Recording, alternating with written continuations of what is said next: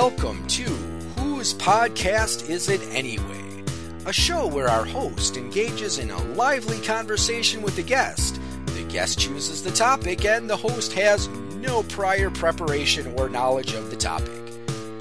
Please note that the opinions expressed on this program are the opinions and views of the host and the guests, and are not necessarily the same opinions and views of Al Seeger or Point of Insanity Game Studio. And now, here's your host, Chad Knight. Hello and welcome to episode 28 of Whose Podcast Is It Anyway? I'm your host, Chad Knight, and let's get right into Welcome to My Mind there. Alright, so tonight I got a few things to, well, a couple things to talk about, but one of the things is multi parts, so we'll get the first one out of the way. My youngest daughter, just a couple days ago, started driver's ed. God bless, do I feel old. I mean, it's it's one of those things you know what's going to happen, and in the back of your head it's always there. But I've paid the fee. She's in the class, and um, actually, as we're recording this tonight, she passed her uh, test for her temp license. So it's just one of those things. I'm just at the point where I'm like, holy Christ, I'm getting old because my kids are growing up. So that that's one of the things I wanted to talk about. Just kind of put it out there. You know, congratulations to her. Um, you know, she made it. She's getting ready now to uh, actually start driving, which is really cool. That I tell you, man, that is something else. All right, so the other thing I wanted to talk about are my bevy of podcasts that I have going on. Like I told you guys late last year, that my goal this year was to have a total of three podcasts up and running on a regular basis. Well, that has happened. And let me tell you, other than work and podcasting, I have no free time. So let's talk about this again. Uh, so this is episode 28 of Whose Podcast Is It Anyway? I started this last July. I've done a weekly show since then. Besides that, I've got a uh, podcast called Musically Challenged, and you can find it on the same uh, feed that you find this one, obviously. This week we dropped episode two of Musically Challenged, which is a show where uh, myself and a buddy of mine, Lou Schwalbach, we sit down, we talk about music, uh, different different uh, types of music, different ideas. Um, so far, we've done an episode on misheard lyrics, and we've done an episode on female lead singers uh, in rock and roll our next our next episode that's coming up is actually an episode on uh, good covers. So um, that will drop next week on Thursday. So you know that's that one, and then the final one I just started. Um, episode one dropped on the first of February, and this one is actually a monthly mod podcast. It will drop once a month on the first of the month. It's called "Want to Hear Something Interesting." And on this one, uh, myself and Scott Ahern, we sit down, we talk about random topics from a scientific point of view. So uh, the first one we did, we did on ghost and ghost hunting, which granted might be a little iffy on the whole scientific part of it, but we looked at how ghosts and ghost hunting is done from a scientific lens. If you listen to the episode, you'll understand what I'm saying. That's really a cool kind of thing. Um, so those are the three podcasts. You can find all three of them right where you find this. Just look through. They'll be there. I also um, have started uh, web uh, not web pages um, facebook groups for these uh, as well. And you can go and search them by the name of the of the uh, podcast because i made the group the same name. So with that said i'm gonna bring my guest in here tonight. Now this is a young man. I have known spencer since he was just a little little guy. He's always a happy guy. Like my guest last week he's a wrestling fan. Um, he uh, is also a podcaster. Welcome spencer here's where you get to plug your podcast and tell us all about you. Oh, I love that. Before we get into that, before the at the beginning of the show, I feel old. I mean, I've known your youngest daughter for years too, and God, I may need to give up my license and get, get off the road. yeah, you know, I'm I'm at the same place. I'm like, pretty soon they're gonna come looking for it. You're too old. but yeah, uh, I'm Spencer Hart. I'm uh, one of the co-hosts of the Squared Circle podcast on Spreaker.com, and I mean, I could name where we're at, but we'd be here for the rest of the uh, rest of the show. Uh, it's really cool how the networking you can do in podcasting you can take the uh, the feed from one place and plug it in 9 10 12 different places and pretty soon you're all over the internet it's really cool like when i started the show i'm like i'm just to do it by myself and see what happens but then i had my buddy max uh, come on and i i was like oh i kind of like this and we made it into a thing and then now it's just grown into this we just uh, got together with our, our buddies and we made a, a network where we're having four or five shows a week. Um, wow, that's awesome, man. yeah. I uh, like I said, I got the three. Uh, one of them I do on my own, which is the one we're sitting here doing right now. right. But then I've got two that I do with somebody else, you know, and it's kind of nice because I don't have to do all the writing. I don't Mhm. have to do, you know, like for the music one, I do the editing, but Lou puts all together all the, you know, the musical snippets and that kind of stuff. And he's like, here's a zip drive, stick it in there, you know, pull them off, stick them in. It's so it's, it becomes a group effort and that makes it a whole lot better than doing it yourself. Yeah, see, you edit your show. We don't edit our show. We just balls to Hey, the wall hey. and just. Don't, don't tell people that because I don't edit this show. Oh no, no, no. but yeah, it's you know we love doing it. It's every week. It's wrestling. It's what we love, and you know we do monthly, well now twice monthly uh, pay per view specials. We make predictions. We have our own heavyweight championship that we vie for for predictions every uh, pay per view, and Oh, I want in on that. you got to earn your spot, boyo. Hey, I just want to come in and, and, and watch a pay per view with you guys and be on the podcast. Oh, yeah, well, we went to go the Royal Rumble. We went to go watch. It's rare. We usually watch it at uh, our buddy AJ's house, and uh, this time we went to Max Bar in Stevens Point. Okay. And uh, that's the first time I've ever heard of a bar having a wrestling pay per view. Now you might not be you might not be old enough, but back in the day there was a place. It's Cuckoo's Nest now, but it used to be called the Dirty Donkey. Mm-hmm. I remember. They that. used to do pay per view every month. really. Yeah, I used to go in there once a month. So the only time I ever went was to watch Mhm, pay per view. Right. You know, I saw Taker Street get broke there. That was that was sad, man. See, that was my first pay per view because I I'm just recently a wrestling fan, but thanks to the network, I've got 15 plus years of oh yeah, yeah. stuff yeah. under my belt now, but not until maybe four or five years ago did I actually start watching wrestling. But my first pay per view was WrestleMania 30, and I like didn't understand what was happening with like everybody freaking out that. Uh, the Undertaker lost against Oh, Brock okay. Lesnar, but now I go back and I'm like, especially now where Brock Lesnar has now lost twice to Goldberg in under a minute. Yeah, I'm like, that's this man broke the greatest streak in WrestleMania history. What is happening? All right, so let's take a pause here. I'm gonna do my uh, my day in history, and uh, we'll go from there. All right. Uh, as everybody knows, I get all my information from www.history.com/slash this day in history. So for February 10th, 1861, Davis learns he is president.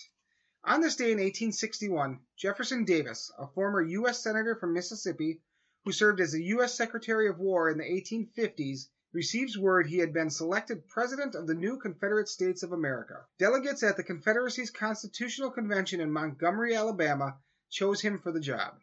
Davis was at his plantation, Brierfield, pruning rose bushes with his wife Varina, when a message arrived from nearby Vicksburg, Mississippi. The presidency was not a position Davis wanted, but he accepted it out of a sense of duty for his new country. Varina later wrote of her husband's reaction to the news. Reading that telegram, he looked so grieved that I feared some evil had befallen our family. After a few minutes, he told me like a man might speak of a sentence of death. Davis said of the job, I have no confidence in my ability to meet the requirement. I think I could perform uh, the function of a general. He could see the difficulties involved in launching a new nation. Upon my weary heart was showered smiles, plaudits, and flowers, but beyond them I saw troubles innumerable. We are without machinery, without means, and threatened by powerful opposition, but I do not despond and will not shirk from the task before me. Davis was present in his concerns and drew sharp criticism during the Civil War. Alexander Stephens, the vice president, said Davis was weak and vacillating, timid, petulant, peevish, and obstinate. Davis remained president of the Confederacy until its government was dissolved on May 5, 1865. Less than a week later, he was captured by the Union and jailed for two years. He died at the age of 81 in New Orleans in 1889. Why did I pick this one? Why did I write, read a piece of information about the Confederacy?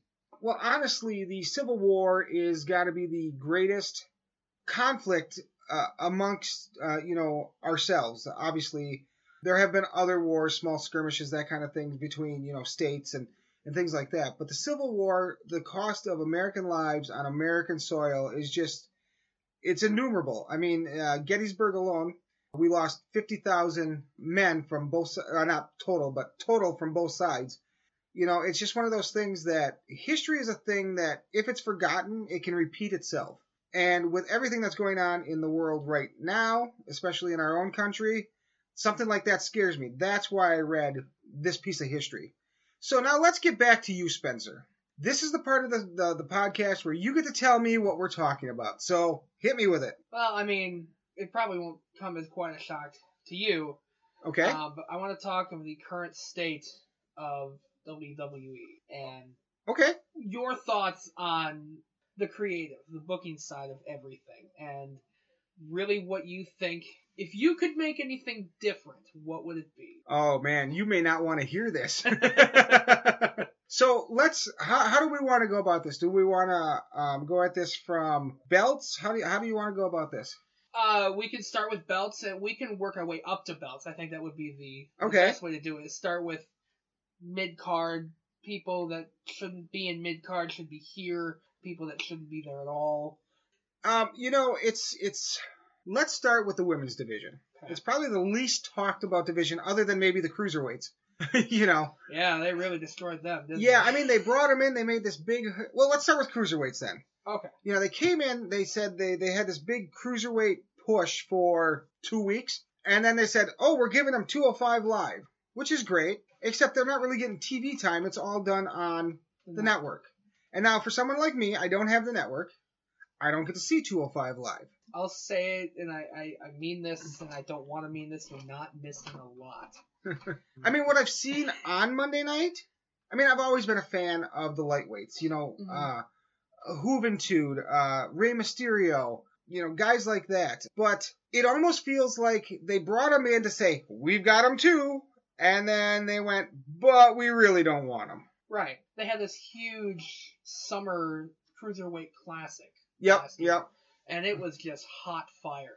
It was the greatest thing that WWE's put out in a while, and we were all so excited for the cruiserweights to come to Monday Night Raw and showcase everything about the cruiserweight classic, and then it just nosedived into the ocean. And It did, and, and and the problem with that is someone like me who doesn't get to watch 205 live, and when I do watch Monday Night Raw on Hulu, which is where I watch it, a lot of times I will find out later that there was a cruiserweight match, but it's not televised in that hour and a half. right, because on Hulu it's cut down to what 90 minutes. Or Yeah, it's something? 90 minutes. And I get that. I get that they've got to cut certain things out. But to me, I think they might draw more people into it with the cruiserweights. Because I remember back in the day when WCW had the huge cruiserweight division. My God, that was what people went to watch. Yeah. I mean, the, the big guys are always fun. Yeah. Don't get me wrong. But when you get to see these little guys and they're flipping around and they're doing their stuff, dude, that is that is more engaging to me than Brock Lesnar and Bill Goldberg, you know, 90 second match. A minute and 26 seconds. Yeah, I mean, you know, is that neat as an old Goldberg fan from WCW? It's hilarious, especially since I'm not a fan of Brock Lesnar's. Mhm. It's great. But would have I liked to see a little more of that? Yeah. But Brock Lesnar, I don't know what his stamina really is. And Goldberg is 51 years old, you know, and and between the two of them, could they have had a better match? I think they could have had a longer match. I think they'll definitely have a good match at WrestleMania. Yeah. Um, well, that's the hope. right, if they um, have a match. Well, yeah, and you know, Goldberg, as of this recording, it's Friday. Their Goldberg's going to be on Raw on Monday, Right. And I'm sure he'll accept it under some stipulation. Do I think they can go 15, 20 minutes? Not looking good. No, I mean, you got Bill Goldberg, who's basically, like you said, 51, the same age as The Undertaker, Right. and you got Brock Lesnar, who's he's got what three moves of doom? He's Yeah, got, he's got exactly. the uh, the F five. He's got the German suplexes, and he's just his elbows, as Yeah. I Randy mean, Orton would know. well, I mean, he's a huge freaking dude, you know. Don't get me wrong. and yeah, he's, he's, he's not going to be overly mobile. no. He could take and pick me up, and I'm a big dude, but you know, he comes running at me. All I got to do is sidestep him, and he's not going to be able to do anything about it. Yeah. You know. But yeah, so anyway, cruiserweights. That's that's kind of what I what I where I am on the cruiserweights. I wish there was more of them, and I wish that they would put more emphasis on them because they're going to start losing the good cruiserweights they have. Uh, you know, in in the Brian Kendrick, in uh, Swann, in um, Neville. I mean, they are totally underutilizing Neville. Not so much anymore. I mean, Neville really came into the cruiserweight division. People forgot about Neville, and that's very sad. He was one of the first NXT champions. He was one of the greatest NXT champions. Right. I don't like his. I don't like him as a heel as he's playing right now. Oh, I do. Oh, do you? I, he's hot fire as a heel. Um, the King gimmick has never worked for anyone. I'm sorry, Wade Barrett. Wait, wait. I have to disagree. The King gimmick did work for one person. You know Um, who I'm gonna say, right? King Booker? No. Darn it! Jerry. Oh, The Jerry the King King Lawler. Lawler. Okay, yeah, I will give you that one. Jerry the King Lawler. I like him. I do too. I, I love his personality um, as a commentator. I don't know if you've ever went back far enough to see any of his work that he did with Andy Kaufman. Yes. That stuff is gold. Yeah, You I know, agree. Um, But, but you know, I wish booking and creative now would go back and really take you know just take a step back and look at the cruiserweight division from WCW because that was that was during the peak of the Monday Night War. That Right. was you know that was one of the big draws during the war, and if they could even come close to recreating that. Raw's right back on top as the A show because and we'll discuss it later. SmackDown right now is is straight fire. SmackDown is heads and shoulders above Raw right now. It's the A show. It, it, it really is. Um, Michael Cole can scream into his microphone as much as he wants, but I've never been a I've never been a Cole fan. I just he rubs me the wrong way. Now, of course, my first because I was a WCW guy. Up until that point, I was like WWE. No, Right. I I don't even deal with it. You know. Then they did the whole invasion, you know, uh, angle, and I was like, well, what's going on over there? Because you know they had D-Generation X, and that was right during the Attitude Era. But I was still, I was, I was steadfast a WCW guy. Well, then in 2001, WWE bought WCW, right. and then instead of keeping it as another brand like they were going to, um, I think it lasted what a month after the actual purchase, and Yeah, they were they- gone. they they, they, they shut it down, and they brought some of the guys over, but they didn't get any really big talent because Warner or uh, Turner still had their contract. And they're like, hey, he's going to keep paying me. Why would I go work for less? And I don't have to do anything Right. so I was like, no, I'm not, I'm not, I'm not doing WWE. So in original run, I missed almost all of the Attitude Era. Yeah. And now when I go back and I watch WCW, I, I kind of scratch my head. I'm like, what the hell was I thinking? thinking? you know, because, but I guess it was just that thing. You know, that was what I found first. So that was, the kind of, perception. yeah, Right. And yeah, you know, the Stone Cold era, you know, the Stone Cold Vince McMahon feud during the Attitude Era, one of the best feuds in WWE. oh yeah. History. Whether, whatever you think about Stone Cold as a person, as a performer, he's amazing. Yeah, he's he's still one of the best, and he gets the biggest pops every single time. Yeah, even if it's just showing up at WrestleMania.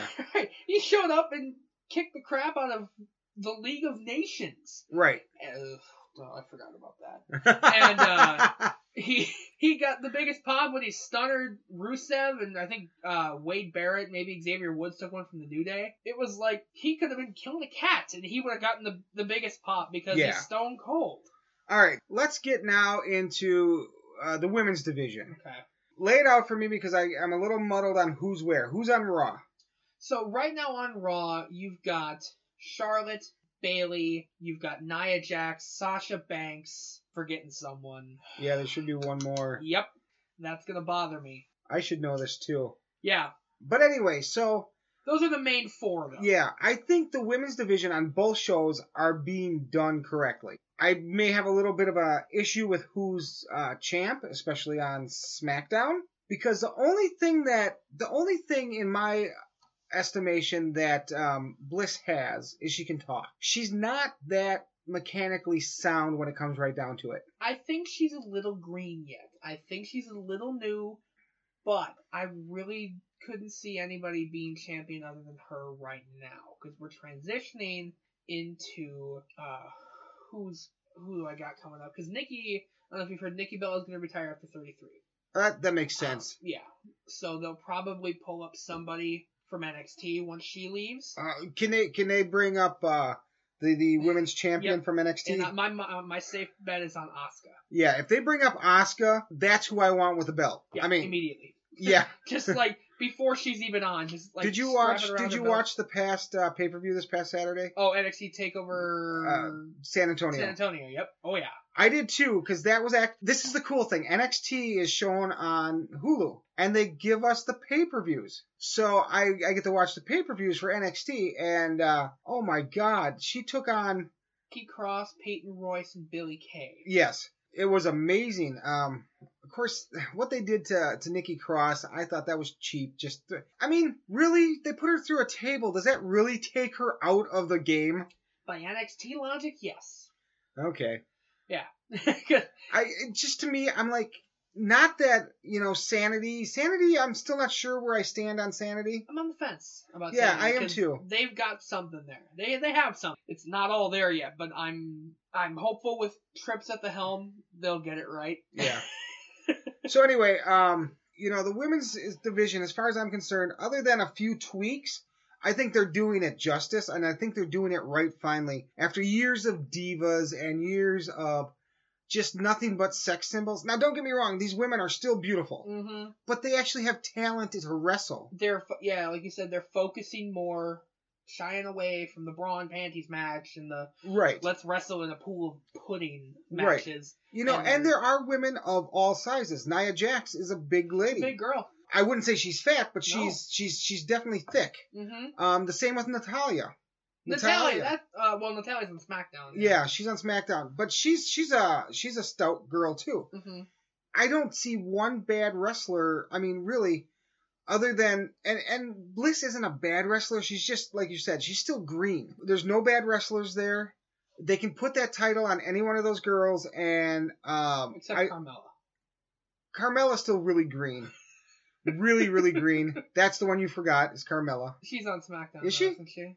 Yeah, she's on SmackDown because uh, Oh yeah, James what- Ellsworth. James is, Ellsworth. Is our manager. Oh my God, that whole thing with James Ellsworth. We'll It get to that later. Let's okay. just, Okay. we'll Good. get to that later. I have a lot on that. Um, I mean, it's great. He's an indie guy that got pulled out of, you know, He got pulled out of out of uh, obscurity. obscurity. He just happened to play a jobber, and people are like, "We really like that jobber." They latched onto him like the universe does, and Yeah. And now he's got a contract with SmackDown, which is for him great. I mean, great for James Ellsworth or whatever. He is. he was like great the- for about three weeks. Yeah, and now he's just the lizard man that walks around with Car- Carmella. Even though his signature move, come on, you gotta love his signature move. No chin music. no chin music. Yes, I remember the first time David Otunga called that. Yes. Oh, I was so happy. And JBL just snapped onto that like it was the end of the world. no, God, no. yeah, he was fine for about three weeks, but now being Carmella's, Slavish? Basically. I, he's gold up and yeah, oh, I don't know what that look is, man. oh, setting setting everybody back 500 years. I want to know. I th- honestly, what I want to know from from uh, uh, bookers here and uh, and and talent and whatever you want to call it, I want to know what the end game for this is That's a very good point. Because it's they like pointless. Yeah, I mean, sure, Other he was in than- the Royal Rumble. I mean, other well, sure, but how long was he in the Royal Rumble? Not very- Technically, yeah, 11 seconds. yeah, something like that. I I mean, mean, he was he was in the he was ringside for well two minutes until Dean came out, and then Dean tricked him into the ring, and there Braun Strowman pretty much The sh- ate, ate him. yeah. Braun Strowman's another guy. um, that I like the fact that they're finally pushing him. I mean, really pushing him and not just putting him in squash matches. Yeah. But anyway, so so the women's, like I said, I think they're doing it right. I hope they continue to do it this way. Um, they need to put the belt back on Becky Lynch. I shut your mouth. I don't care what you mean or what you want to say. No, I'm kidding. Becky Lynch, as far as I'm concerned, she should be under the gold right now, and I think she might get it back at WrestleMania. That's kind of my guess. Is it'll end up with her and Bliss in a match. I could be wrong because right now she's kind of dropped back to that mid card of the women's. She's not really, Kinda, you got Naomi going up, next. and that would be okay too. elimination chamber. Yeah, she's Naomi's gonna have a, going up against Bliss. Yeah, and that would be okay too. I would not, I would not have a problem with the belt on Naomi. certainly want to feel the glow. Yeah, Her entrance is it, it, it's awesome. it is awesome, but it's weird too. Yeah, You know, the fact that somehow she dyed her hair like this odd green color that shows up in in, in Glow in the dark. black and- light oh, is yeah. it's amazing and it's disturbing. Yeah. It's like, how much bleach did you have to put in your hair, plus whatever sort of biochemical stuff? And I mean everything. ugh. Her lipstick glows. It's it's just it's like uh, did you get too close to Three Mile Island? or- Right. She really. Ugh. I, All know so how she did that. let's work into the mid card. Okay. And now I don't know what show I'm really talking about here. Well, I do because I'm talking about the IC title, which of course is SmackDown. We need to talk about the Miz. Yes, we do need to talk about the Miz and the fact that well, I don't know. What what let's let's do it this way. Let me turn this around. Instead of me saying what I think about the Miz, let's find out what you think about the Miz. I've had argument after argument about the Miz on my show with one of my co-hosts, Nate. Nate absolutely despises the Miz. Okay. I over the last well since the brand split, since the Miz you know has had the IC title and really built it up, the Miz is the top heel I think right now. He's one of the top heels. Oh, yeah, in the absolutely. company, and he he gets way less credit than I think he should. Of course, Dolph Ziggler's coming for him as far as healing. I'm on the fence about Dolph Ziggler. I like him as a heel. I do, but he's kicking Kalisto in the face. That's that's all he's really done so far. And he's threatened to kill. He's threatened to murder Uh, an uh, old man on national television. Do we all forget that? or- No, no, not at all. Uh, in fact, he he did. He, he super kicked him to the chest. Well, they said to the chest, but if you really watch like it, the stomach they something. they super he super kicked him into like the stomach area. Yeah. But uh, you know, of course, they played up and and Jerry. I mean, they were in Memphis, so they had Jerry on the Mhm. show. the and, King's uh, Court. Yeah. Now that's old school. I remember Yeah. watching that back in the '80s. a lot, you know, it was it was those original ones. It was the King's Court. It was uh, Roddy's uh, Snake Pit. It was Dude Love. yeah. You know, those were the guys who really started this. And now it seems like every guy who gets somewhere near the top. I mean, you have you have Ambrose's Asylum. You've got AJ. What does he call his? Uh, Well, AJ doesn't have one. You've got Miz TV. okay. You've had the Rollins report. You've Yep. had uh, the Kevin Owens show with a man who had a, a sign on his face. yes, that. Uh, that was awesome. That that man deserves a medal. I wonder which Uh, jobber was under there. I was hoping that would turn into something like somebody was under there would just like murder Kevin Owens. like maybe it was like maybe it was like Rollins or somebody under there and just rip no, it off. the entire time the dude just stood there. You know, that would have been awesome though to have like Rollins under there. He just rips it off, the whole place pops, and then he just pounds the shit out of Yeah. Kevin. Well, you've got Chris Jericho's highlight reel. You've got Well, highlight reel's been around well, a long true. time. Yeah, that highlight reel is one of those ones that I love Chris Jericho right now too. Oh, we'll get, we'll God. get into him. Yeah, we'll get into him because I don't.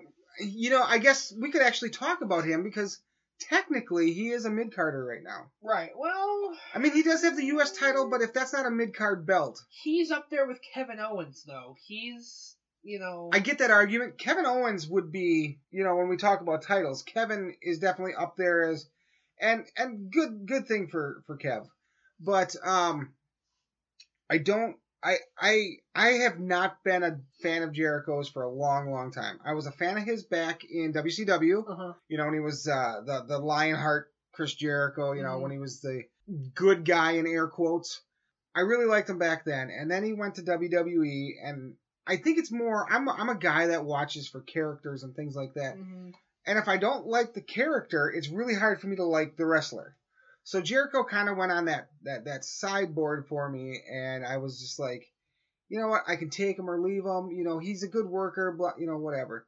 But now, since he's come back this last time, I am like a huge mark for Jericho. He completely reinvented his character. That's By stupid. making it- Stupid list.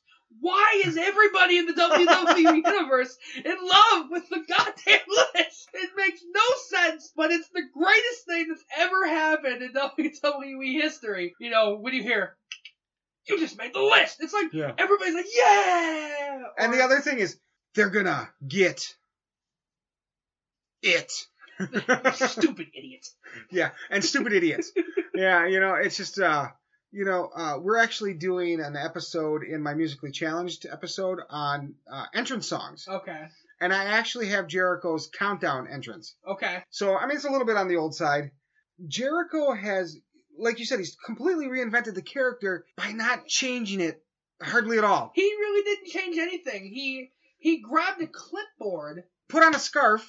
made the list of Jericho. What are we doing, people? And the sad part is, people are like, you know, especially the announcers, like, don't put me on the list. It's like, why? What's it gonna do? Does It's that like- mean you have to buy beer after the show? It's like in the anime Death Note. If you get written on this notebook, you're dead. It still, it still makes more sense than the Fashion Police.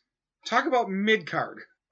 okay, so WWE completely missed the boat for a sponsorship opportunity with these two. So they're currently going under the name Breezango. They've got Tyler Breeze and Fandango, and they completely missed Febreze. They completely missed it. Or maybe they went for it and Febreze went, No. with those two guys, no. we'll pass. I don't know what happened. Why did they become male strippers? I I Why? don't know. And why do they start handing out tickets for dressing poorly? Which is funny considering what they come to the ring in. yeah. God, WWE completely wrecked Tyler Breeze. He was on a roll. I know that just- that makes me mad. Now, never been a Fandango fan, but Tyler Breeze, I thought he was going to be something, Hey, and he's something, all right. I knew things were bad as soon as Summer Rae said his name. As soon as Summer Rae brought him out, I'm like, oh no.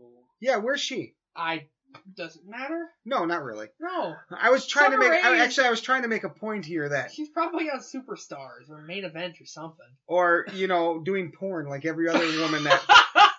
I hate to say it, but have you noticed the the the streak of women that have were wrestlers that are now doing porn or you know photo sh- spreads or stuff like Mhm. that? It's just like I get it during the Attitude Era, they kind of did it to give the girls an edge, right. but But now they're self, they're independent, self-respecting women. You know. Yeah. All of a sudden, they're just bam, happening again. It's like, okay, like wh- why? I mean, you know, there's a part of me, that male part of me, that goes, all right, Okay. you know, I might go, you know, check this out. You know, there might be a photo spread of Torrie Wilson that I own. You know, but again, that was back in the Attitude Era. Right. But you know, it's one of those things that I just I don't get that transition. It's like you are an athlete. Now, you know, we can get into the argument of whether it's fake or scripted or whatever, but you are an athlete no matter which way you look at it, fake or scripted or whatever. Tell me that a guy jumps off of a, you know, six and a half foot turnbuckle, knocks you down and lands on you, that's not gonna hurt. I want to argue that point as well. Okay. People are like, "Oh, wrestling's fake." We know. There's But- that too. But I want you to stand on, on, on the middle rope of a turnbuckle right above a pile, a plethora of chairs. Take a Superman punch to the face, quote unquote, and then proceed to land on about 19 chairs. You remember that spot from the Royal Rumble this weekend? I didn't see the Royal Rumble, but I did see that spot on Monday Night Raw. I want you to argue that that would not hurt. No, I, And that's I fake. guarantee that would hurt. Tell you what, I will I will set it up in my backyard Uh and we'll all take turns. We'll just we'll take turns falling on chairs. I tell you what, you go first, and if you're able to stand up and walk away, then I'll do it. I took a stunner this weekend at the Royal Rumble and I busted my knee. I severely my doctor can attest I severely bruised my kneecap and Who- I'm out of commission for a week. Who the hell gave you a stunner, and more importantly, why? It's just one of those things, you know, for our for our podcast and our Facebook page. Like I said we have our heavyweight championship. Right. I thought you won that by guessing the right number of people that won. We did, and we do, and I lost, thanks to Roman Reigns, and we'll get to that. Roman Reigns cost me thirty dollars this weekend, by the way. Uh, but well, give him a call, collect. you have a collect call from those of you who can't see us. I just mouthed a bunch of profan- uh, profanities into a fake phone. Which is odd for this show because it's usually just right into the mic. It's fair. I I like to censor myself a little bit because my mother could be listening to this show. Your mother does listen to my show. Oh, she's okay. We need to talk about this real quick because when when I still lived at home, we I would watch wrestling on Mondays, and she got into it kind of only for Roman Reigns. Okay. So every time you hear Burner, Burner, here comes Mom. Oh, Roman Reigns is on. My wife does the same thing for The Rock. Mom, no, I no. It's Roman Reigns, and I don't like him. Well, I do. Great. Why? so I got her a Roman Reigns blanket for Christmas. Well, there you go. There you go. It's a full circle. Yeah, no, it's uh I, I really am the only one in my house that likes wrestling. I have one daughter who is starting to get into it because I watch it, you know, every week. Mm-hmm. So instead of, you know, like doing anything else, she'll sit and watch it with me. Right. And she'll go, Oh, I like this person. Like she's a big fan of Bayley's. And I can't blame her. I can't. well, Nobody can blame her. I mean, Bayley has got that perfect I think for her it's like a perfect gimmick. Right. And those things at the end, the, the Bayley, the Bayley balloons or whatever they The call them. wacky inflatable arm flailing tube men. Yeah, those The things. The Bayley buddies, I think. The Bayley buddies. And I'm pretty sure Al Harrington gave him a call and said, "Hey, you can't use that anymore." But uh, you know, I see that and I'm like, the first time I saw that, I almost lost my mind, man. I was just like, oh my god, that's awesome. yeah, yeah. Bayley Bayley's character is right where it needs to be, especially in the Raw Women's division, where a bunch of them, except you know, and from what I've read, that may be changing as well. She's one of the only faces. You know, you've got Nia Jax, who's a heel. Yep, You've got Charlotte, who's a heel. yep. You've got Sasha Banks, which, from what I've read, may be turning heel. Really? Uh, well, it would make sense. It would make sense in the flow of her character. Her character, it works much better as a heel. Yeah, I don't fault. I think that's right where she would need to be. but Don't get then they wrong. need to bring then they need to bring somebody else up to you know to be that that second with Bayley because there's always at some points there's always the heels versus the face. Right. So they'll have to bring somebody up for that, and which is fine. I mean, a few more women isn't going to hurt the division of 6 hmm But I would like to see, and I'm and I'm and I'm going to say this now. I would like to see them put the belt on Bayley at WrestleMania. And I think it'll happen. I think I I think that's kind of the common. Well, you know, because you now? think right now Charlotte's got the pay per view record of oh crap, what is it right now? 17 and 0. 17 and 0, thank you. Well, I mean, she'll do 18 and 0 probably. She'll probably defend it at Fastlane. Um, so when you get to WrestleMania, what better way to have a WrestleMania moment than put the belt on Bayley and beat the undefeated pay per view streak? Right, and and that that's two moments because it breaks the streak, you know, and of course, breaking a streak at Mania is kind of uh, a, a thing that's going to start happening now because they did it with Taker, so they're going to start breaking other streaks. And two, it's going to be that moment that that lifelong dream of the super fan becoming the champion. Yeah, yeah. I and I think right after that, Sasha will turn heel and go after Bayley, And that's that's that's very possible. and we'll have a, hopefully a recreation of what they did in NXT. Because good freaking god, we could spend the entire uh, we could spend the entire podcast talking about. You watch their matches in NXT, right? No, I haven't seen them. You, I, I will send you the links. I will send you the greatest thing you've ever seen in your life. All right. NXT Takeover Respect was the first ever women's Iron Woman match, Okay. and Did they do the half hour Iron Woman or did they do the 30 hour? minutes. Thirty it minutes. was okay. 30 minutes, which was just perfect amount of time for that match. And it was it was literally the greatest thing I think I've ever seen in NXT. Okay. it, it, it, and that really did start the women's revolution. It really did. You could say, oh well, you know. Paige and Nikki Bella and everybody, they started the Divas Revolution. No, no, no, no, no, no. Go back and watch NXT. Go watch that match, and you will be wrong immediately. Yeah. Other mid carders. So anyway, the IC title. Somehow we got off We the IC went title. Way off track. Okay, so the IC title right now, as we speak, it sits on. Did somebody win it at The Lunatic Fringe. the, uh, on Dean Ambrose? So I think that's a good place for it. I, I think, think- Dean Ambrose. He had his run up at the top, and I think he'll get there again. I think they kind of had to. They were forced to put the belt on Ambrose because of Roman Reigns' suspension. I think that's why they put it on there and kind of like sky just stuck a rocket in his ass and put him right to the top. But now he's back down to the mid card, and that's where I think he needs to stay, because or where he needs to stay because I don't want them to Roman Reigns Dean Ambrose. Right. I would agree. Because you see what happens when you stick in like nine rockets in somebody's ass and shoot him so high that everyone hates him. And we'll talk about that. Cause Which is funny. You know, I I think one of the worst pops I ever heard was when The Rock was in this ring with Roman Reigns Mhm, and more or less said, "Hey, this is my cousin," mhm. and dead silence. Yep. There was fucking crickets everywhere. Yep. that I was mean- the Royal Rumble, I think, 2015 in Philly. Yeah. And that was the moment I knew that Roman Reigns was doomed. Yep. Ever since then, he's just, it's been poisonous. Like, you saw that you could smell, like last year, you could smell the build up to WrestleMania 32. You could smell it as soon as they announced that Royal Rumble match would be for the title. You could smell it a mile away what was going to happen.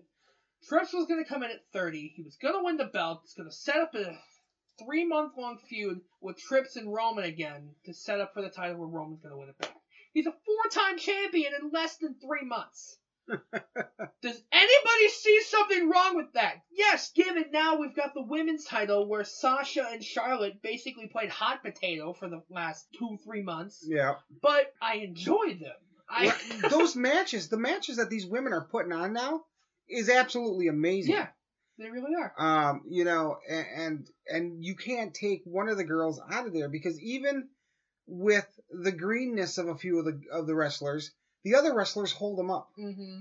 Um, I see more botched spots from the guys than you do from the women. Mhm. Not not saying there isn't. Uh, there was the uh, there was the botched move where they dropped uh, Sasha Banks on her head? freaking head because Charlotte Dropped did her. yeah dropped her. Basically, just dropped her. you know, and and that's gonna happen. You got a Mhm. 115 or 130 pound woman flying at you. Mm-hmm. If you don't catch her just right, you're gonna drop her. Yep. So, um, but uh, so anyway, since we're in the mid card, let's talk Mike Mizowski from the real world. Yep. Yeah, I, I kind of like locked that in the darkest part of my brain because I realized where Miz started from. Right. And I look where he is now, and I'm like, yay! And I like, but I then he did tough enough fair with Ryback. with Ryback.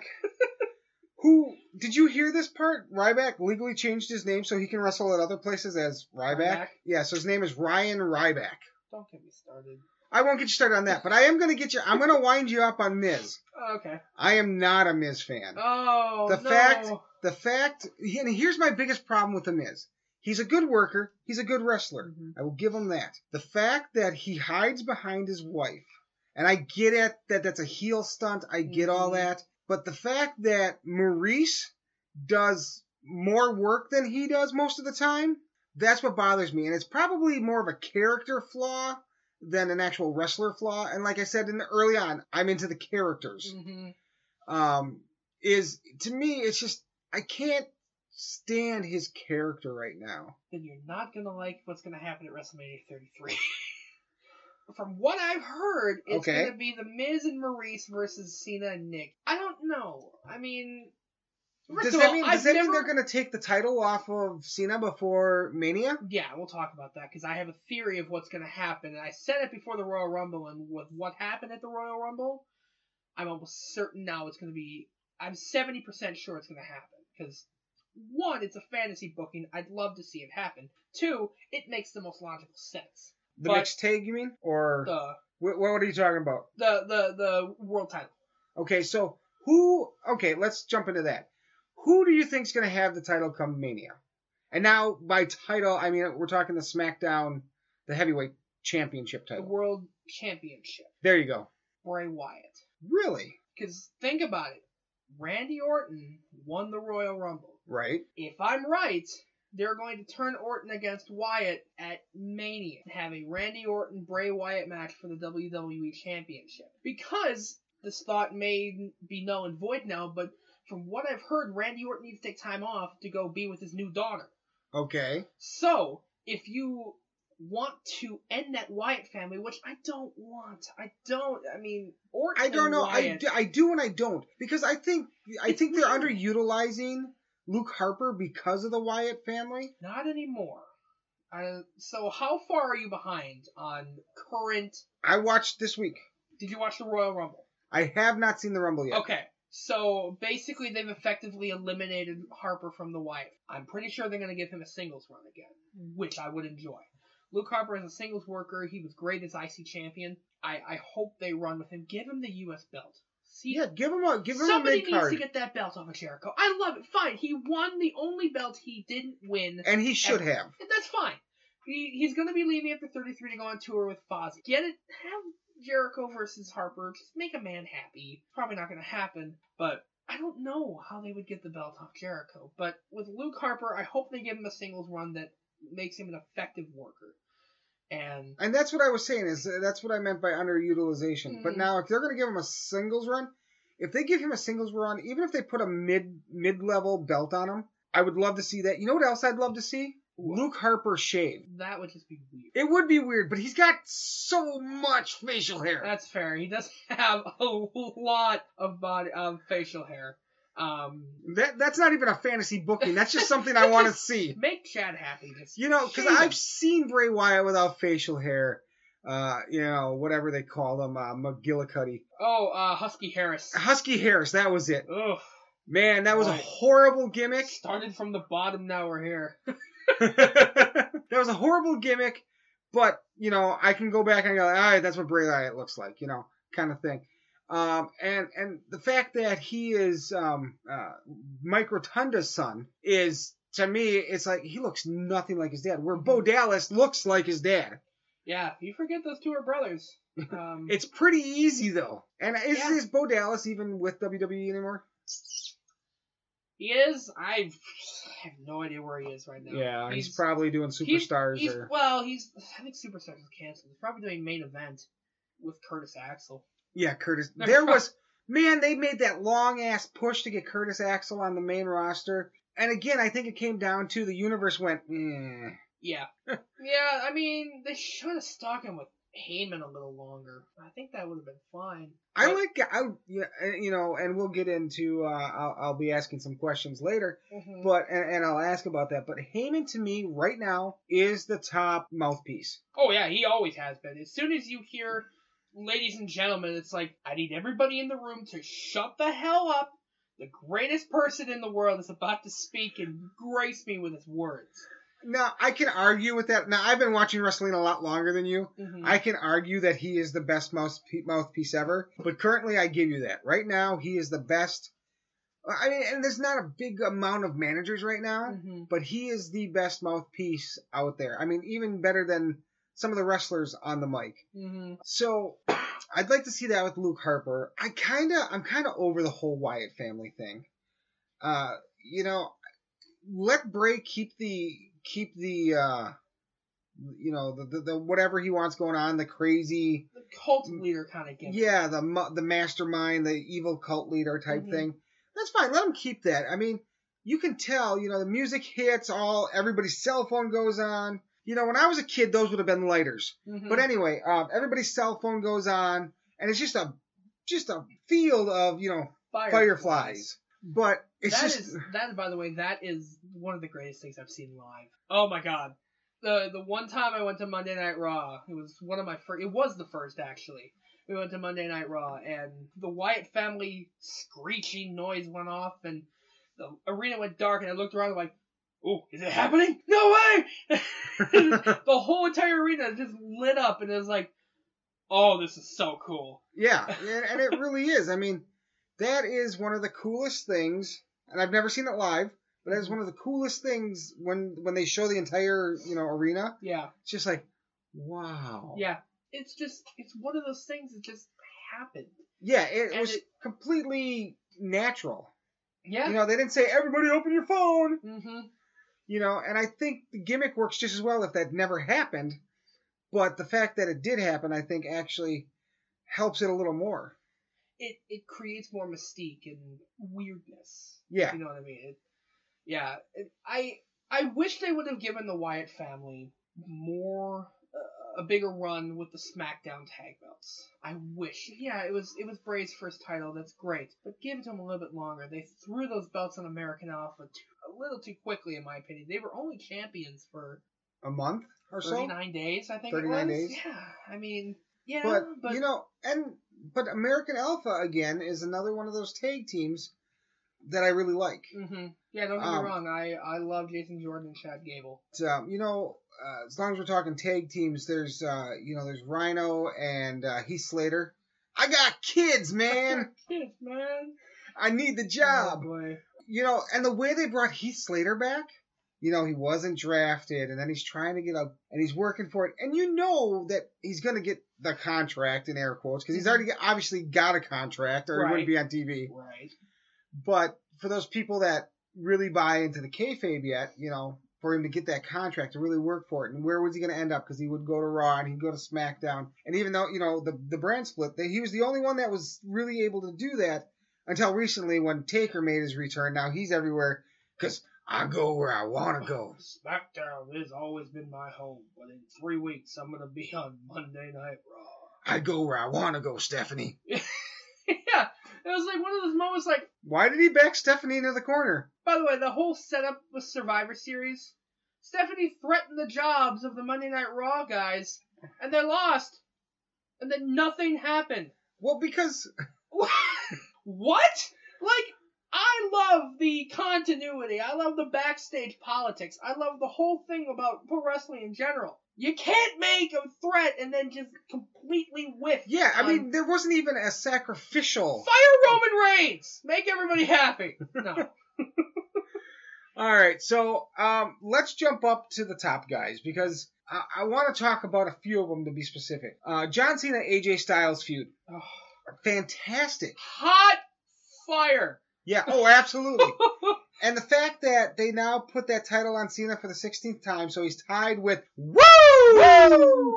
Ric Flair is what they needed to do. But my question is now, because with your theory that he's not going to be under the belt at Mania, are they going to give him another title run after that to top Ric Flair? I think it won't be till later in the year because after Mania, I believe John has to take about six months off for Another movie? another movie. So that's why I think they're going to pull the belt off of him immediately. Is they're going to pull the belt and then give him his match with Nikki so she can go off riding on the horse. Right. Belt Well, now, let's be careful about this because they are dating. fair, Let's not talk about her riding a horse. fair. Oh, there's a great, there's a great, uh, a great little segment on Total Divas where John and Nikki are having dinner, and Nikki or John says, "I want to face you in a match," and Nikki said, "I want you to give me your finisher," and John looks at the camera and goes, "I do every night," and they like winks at the camera, and I'm like, "This man's great." Have you ever seen the video of the? uh It's him, Nikki Bella, Brie, and Daniel at like a like a panel at, at, at like a con. oh, okay. No, And, I uh, haven't. This little kid asks him. I don't know if I can say this on this show. you Uh, can say anything on this show. Perfect. I'm gonna just go for it. This little kid asks John Cena, "What's your favorite food?" And John says, "Well, if Nikki would stand up, I could show you." Oh, nice! And like everybody starts laughing. The kid's just standing there, like, and he go, and John Cena goes, "In about 15 years, you're gonna understand what that means." I was like, "This man's the greatest thing ever." Makes these sexual innuendos, and the kid has no idea what's going on. he is like the cleanest cut image of all the wrestlers, too. Yeah, not outside of the ring. Oh my Christ. Oh my God. I've seen that video so many times. I laugh so hard because Daniel Bryan's in the corner is just laughing his ass off. and everybody in the room is just dying. And he's just like, I'm an idiot. So, all right. So, um, I want to say, I want to hope that they they put the belt on on Cena a 17th time because Mhm. honestly, for the last 15 years, dude's been a workhorse, hmm and he's one of the guys that hasn't gone anywhere else. Right. You know, um, He's him and been loyal. like Taker. I mean, what a lot of people don't know is Taker actually started at WCW. hmm Mean Mark Calloway, Yep. or Mean Mark Callous. Yes. And yeah, then he was Callaway right away. and then it was uh then he became Mark Calloway and then he was Big Red Calloway and he they tried a bunch of different gimmicks on him at WCW and it Mhm. just didn't work. So he left. WWE called him up and he came out with the Undertaker gimmick and that mother went platinum. 91 Survivor Series. Yep. Or was it 90? No, it was 91. 91, okay. So he came in in 91 Brother Love. was his manager. Yes. Not many people remember that either. No. But um, you know, and he came in and he's been the same way. He's never left WWE since walking through the door. Mhm. You know, and there was other guys that were only at that, you know, at that place. Uh, but um, you know, Mark's been there for our Undertaker has been there for working. It's got to be over 20 years Well, now. yeah, you think 91, 91. 25 years. Well, they just had the 25 year uh, Right. thing. So 26 years roughly. They had it, the the Undertaker's 25 years in WWE in 2016 or 2015. So- Yeah. So and now you know he's going to be at Mania again. I, I can't see why he wouldn't be. Do you think that's going to be a swan song? Oh, definitely. Uh, and the way it's heading. I'm not gonna like how it ends. Who do you think they're gonna put him up against? So they'll probably put him up against the man who eliminated him at the Royal Rumble, Roman Reigns. Oh, if, Yeah. if Taker has to put Reigns over, And that's that's the early thought is that they're gonna put Reigns. And everybody wanted Cena. Why Yeah. just feed him to Cena? and you know, if if Taker's gonna go out and against Roman Reigns and take the dive, that bothers me. I will say this. I will be a little less pissed if the reason Roman Reigns is if he turns heel. I will say that. If, if Okay. they turn Roman Reigns heel and have him cheat to beat The Undertaker, Yeah, then then I could swallow it a little better. I could swallow that. But if they just clean cut Superman punch Middle of the ring. middle of the ring and then hit him with a spear, you're gonna see. Oh boy, Orlando's not gonna. Uh, Walt Disney World's gonna burn. Uh, They're gonna the- burn that bitch oh, down Orlando's gonna cease to exist. because That's yeah. That's the early prediction. Is that I'm Taker's- hoping, you know, honestly, as a Taker fan for all these years, even when I wasn't watching WWE, everybody knew who Undertaker was, Mhm. and it was like Even I did. that dude. That dude, when I was little, he creeped me out, man. I mean, '91, I was like 12 years old, something like that. Dude, seriously, creeped me out. The, the the version of Taker that creeped me out the most was when his hair was long and always wet, and he was pale as a ghost. Yes. And that was that was the uh, that was the the scariest I think Undertaker's ever been. And what I like about Undertaker is though he's changed his gimmicks over the year, you know, he was the Undertaker, literally an Undertaker. Mm-hmm. And then he was uh, the American Badass. He was the uh, oh, what was the one the uh, with the acolytes? Uh, he was the The uh, Ministry of Darkness. the Ministry of Darkness Undertaker. hmm You know, and even now his his Undertaker gimmick is He's the dead man. yeah. Now he's the Dead Man, and it's just like The phenom. well, he's never gonna lose that title. I mean, he he is the Phenom. Right.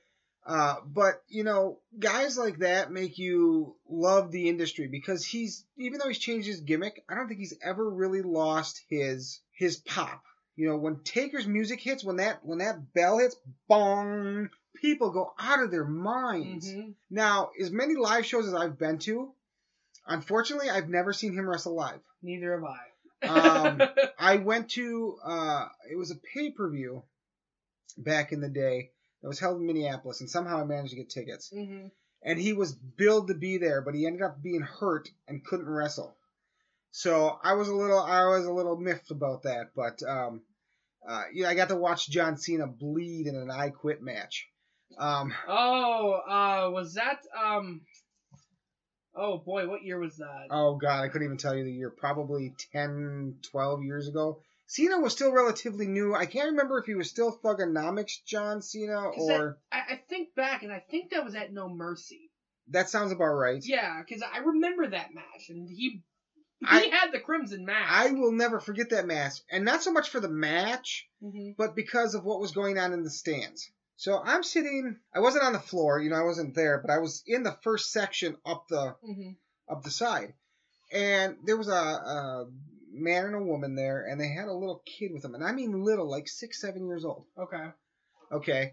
You know there's an I Quit match going on here. You know at this time and there's going to be blood on a pay per view. They weren't bleeding so much on TV anymore, but they were still bleeding pretty freely on pay per view. pay per view. Right. And so there's this little kid there sit, sitting right next to me, you know, and we're all standing at this point, and the kid's trying to see, you know, and his parents are completely ignoring him. That kid could have walked away. They would never know until after hmm afterwards, right?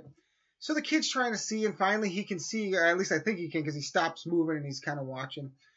And they're on the outside of the ring, and I forget even who Cena was wrestling, but he's just beating him in the I it head. JBL. Yes, JBL. Yep. He's pounding him in the freaking head, just over and over Yeah. again.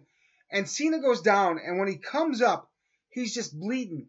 And one of the coolest and grossest things I ever saw is when he comes up and he turns his head, and where I was sitting, the light was just right. You saw a, a squirt of blood just go Oh, off his head, and on, and this little kid all of a sudden just is freaked out. And I, I get it. I would I would be if I was at that age too. So she, he's standing there and he's like pulling on his mom's hand and she just keeps like pushing him away. Mhm. So finally I'm just like, fuck. And I turn around and I'm talking to the kid so he doesn't have to watch what's going on. hmm So I got to see bits and pieces of the match, Yeah. but it was just like why you know and as an adult as a parent myself i would Mhm. never take my i would have never taken my girls when they were six seven eight 12 years old honestly to a live event because you don't know what's going to happen Live events are much different than watching it on tv watching on TV, even being in, you know, well because first of all there's, there's no mandated by- commercials Right. there's no commercials um, there's no announcers you just watch first time i went i was so weirded out by the fact that there wasn't announcers telling me what the hell was going on Yeah.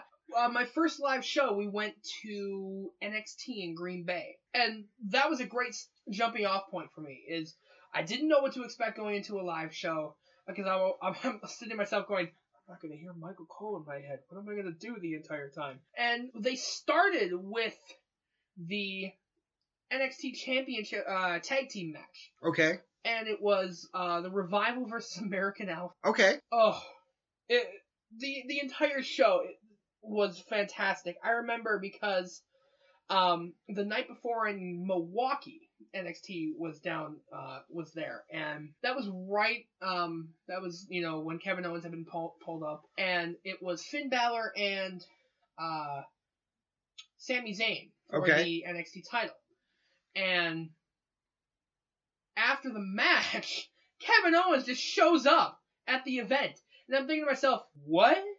Like that makes no sense. Which is why. And then so the build match at uh, NXT Live was going to be Finn Balor versus.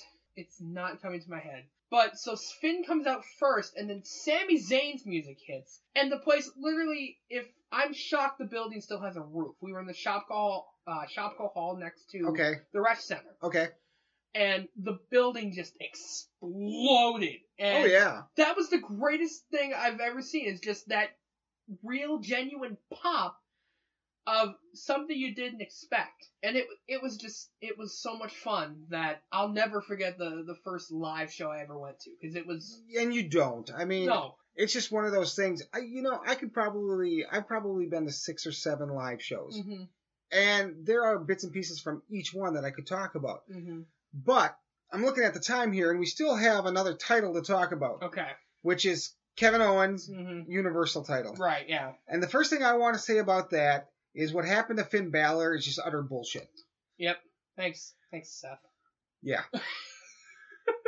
That is one reason I don't like Seth Rollins. No, actually, I like Seth Rollins' character right now. It's kind of a gray character. It's not really a baby face. It's not really a heel. well he's in the middle of of, of his face turn and. You know, again, Yeah. get well soon, Seth. He needs to have that match at, with against Triple H to really solidify that face turn.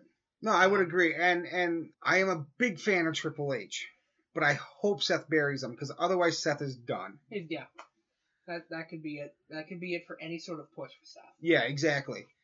And um, but anyway, so Kevin Owens, what do you think of the title on Kevin Owens? It needs to be taken off of him. I would agree. I think he's had it long enough. And if we really want to get riled up, from what I've heard, uh, Fastlane in Milwaukee. Okay. As it looks right now, it's going to be Kevin Owens against Bill Goldberg. Guess Yeah. what early indications? They're Guess gonna put. they They're gonna give Goldberg another title run. Which means, What think about it, the the, the, the pay per view afterwards, is WrestleMania? 33, where he faces Brock Lesnar. So, are you trying to tell me? Let me just see if I understand this. Yep. Since you didn't say the words, hmm Brock Lesnar is going to get another title run. Yes. Because as far as I know, after Mania, uh, Goldberg's done. Yeah, they'll give. I mean, he'll be there on Monday night, but I think that'll be about it. Yeah, and I guess you know that's the one way to push the the chances of Brock Lesnar winning. Have Goldberg have the Universal title, put it on Brock Lesnar. No, trust me, I want Brock Lesnar so far away from the belt he can't see it with a telescope. Thank you. But we all don't get what we want. No, and that's and that's the fun part about it is we all have these these matches or these ideas of things we want to Fantasy see. bookings. You know, I want to see the title back on Sheamus. 100%. Is it going to happen anytime soon? No. And No. I'm not talking the tag titles either. I'm talking I want to see the title on and I hated again. that. I hated that at the beginning, but I, I grew to love Sheamus and uh, Cesaro. You know, actually, I've liked she- Sheamus and Cesaro since Foley went, do it. Do do, it. it.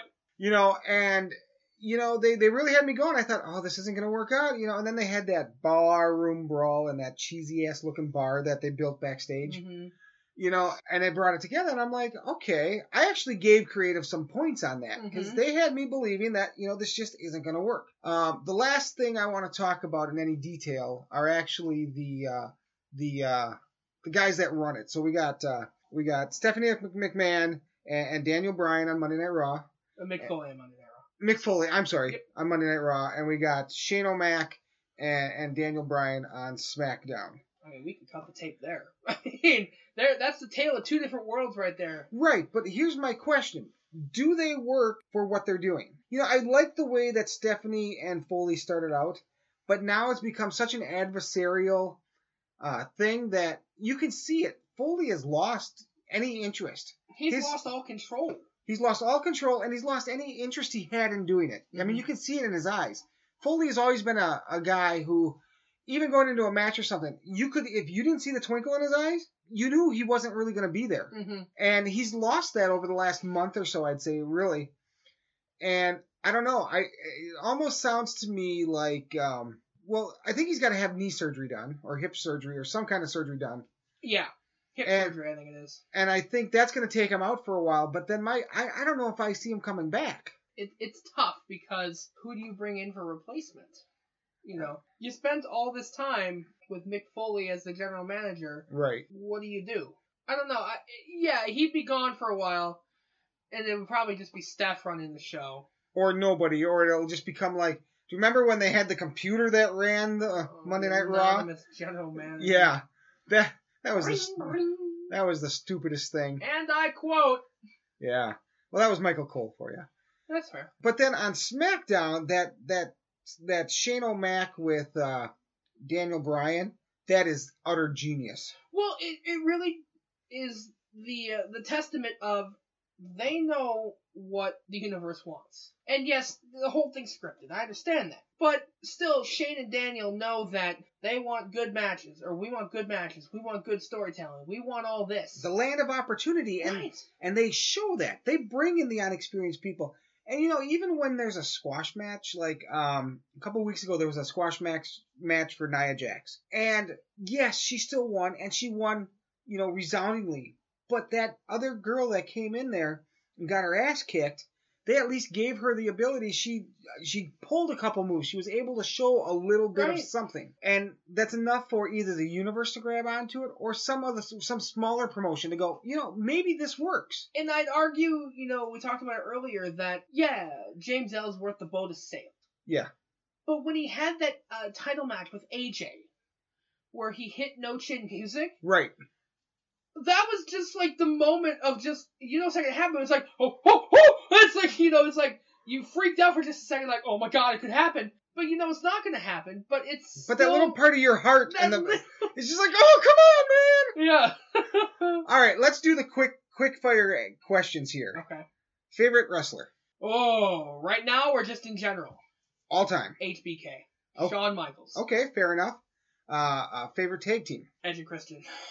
Good one, good one. Uh, mine's Demolition, by the way. Okay. Demolition is. I'm sorry, that was just badass.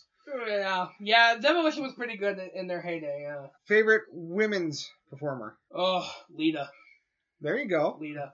I I I, I think I might agree with you there. Yeah. Favorite match. Oh, oh, why do you do this to me? It was your topic? I know it was. I wasn't expecting that. I would, I would argue Shawn and Taker at 26. Oh, That, that match was hot fire. yeah, that was good. I would even argue one of my favorite matches was the AJ Cena match. Um, if you're talking just WWE, those matches. If you, if you're talking outside the ring or outside the WWE, the Rainmaker Okada versus Kenny Omega match from Wrestle Kingdom 11. No. Do you know who Dave Meltzer is from? Uh, Yes. okay, it's the first time he's- he's ever given six stars on a match. Okay. Yeah. Uh, the, the, it's for the IWGP Intercontinental Belt Okay. literally it's 50 minutes of I need to go change my pants. It's Is it just tons of high spots or what? tons of high spots, tons of dangerous spots, just stiff punches, stiff, you know, strong style wrestling that, you know, made Kenny Omega famous, made Shinsuke Nakamura famous. Even AJ for a while was doing strong style. But that match was just hot fire if you're talking outside WWE. But my favorite match, I'd argue Taker and HBK at 26. Yeah, that was that was a great match. Favorite uh, valet slash uh, manager. Paul Heyman. Okay, I'm gonna disagree with you there. You ready Yeah. for this? Okay. I, I asked, and and just so you people out there understand, yes, this is the same topic as last week. But I asked Zach last week that same question, and actually, you guys agree. Mhm. That's Heyman, and he his jaw almost dropped when I said who I said, Okay. and I'm gonna say it again, Okay. Bobby the Brain Heenan. Oh. Oh. oh. Argue that. It, fair. That's Now, if I- fair. Now, if I said something like Captain Lou, you could argue that. Out. All right, man. Well, I wanna I wanna thank you for coming in. Yeah, thanks for having me. I really Um, appreciate it. We're just gonna do a little bit of paperwork here, and then we'll get you out of here. All right. Sounds good. All right. So next week, I have got a buddy of mine coming in. I've known him now for probably six, seven years, something like that. Uh, his name is Tom Balajna.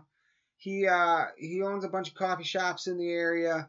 Um, so we're gonna bring him in, see what he has to talk about, you know, that kind of thing. So we'll uh, we'll make sure that uh, that uh, we make it a lot of fun for you guys. So the last thing we do here is we do quote of the day. I read a quote, I tell you who said it, and if there's anything to talk about, we talk about it. Otherwise, we just get our asses out of here, right? quote of the day. It does not matter how slowly you go as long as you do not stop. And that's a quote from Confucius, um, who was a Chinese teacher, uh, editor, politician, and philosopher of the spring and autumn period in Chinese history. Um, he lived from 551 BC to 479 BC.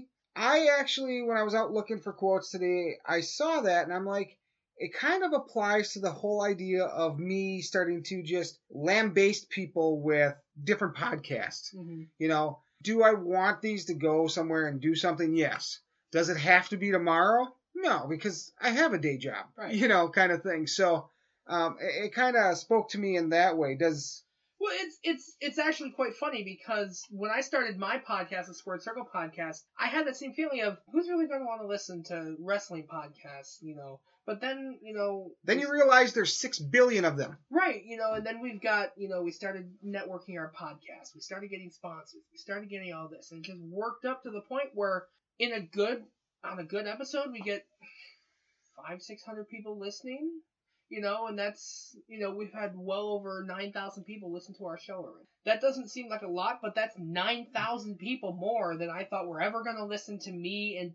I get other Dudes talking about wrestling. My my first episode uh, of this show, I as of this afternoon, because I just happened to look, I have had uh, 15 downloads. hmm Now I average in a week, I average somewhere between 20 and 30 listens. Right.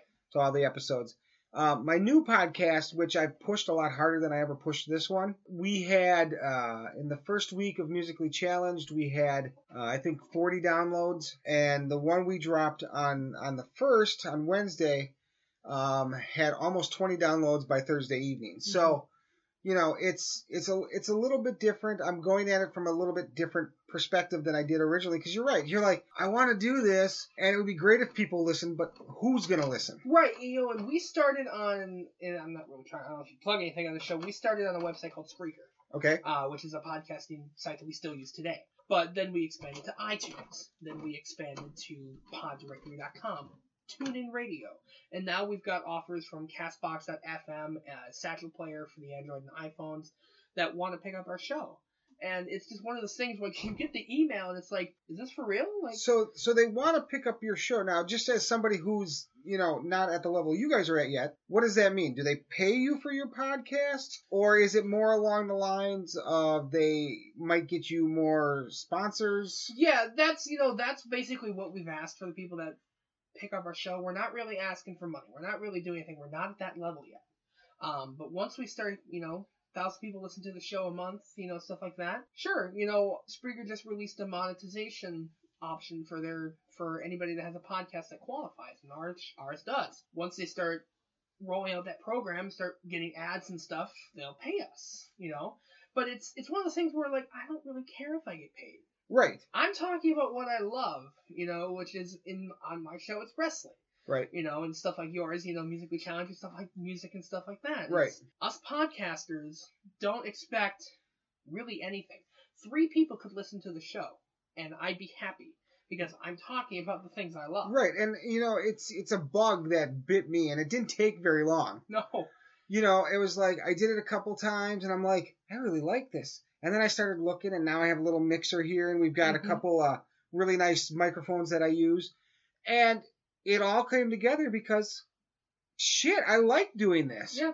And it's like, you know, like you and me. We're talking about the things we love. You know, you've got Tom coming on next week. He'll talk about what he loves. Right. Zach on last week. You have it's it's amazing the people that you can touch with the podcast. Like we've spoken to indie wrestlers on our show. Right. We've talked to there's a guy on YouTube. His name is Brian Zane. I love Brian Zane. We've spoken with Brian I love because Brian he, he heard our show and said, "I want in on this. This is awesome." And that So he came alone- to you. yeah, he came to us and said, "I want if you're looking for somebody to interview, I'd be happy to do it." I'm like, "Done." And that episode alone, we had 800 people listen to that episode Wow. because of what because of the, the the poll that he had. He was able to direct all of his people that follow him on Wrestling with Regret to our show, and that was one of those things that was like amazing. We've spoken to Adam Pacitti. I don't know if you do uh, read What Culture at all. I watch a few of their uh, YouTube stuff. Yeah. and we've spoken with Adam Pacitti. We loved talking to him about wrestling in general. We, we, we- you know, we plugged their their wrestling magazine that had just come out and went through some of that stuff. And it's just one of those things where, again, I don't care if if three people listen to 300. It's what I like to do. I get this. I get to hang out with my buddies for a couple hours and talk about shoot the shit. Yeah, no, I, I totally get it. Once again, uh, Spencer. My God, man, talk about a How long brain have we known each blow. other? I mean, Uh, I- a long time. Uh, anyway, uh, thanks for coming out again, Spencer, and I really appreciate it. And for you guys out there, we'll talk to you next week.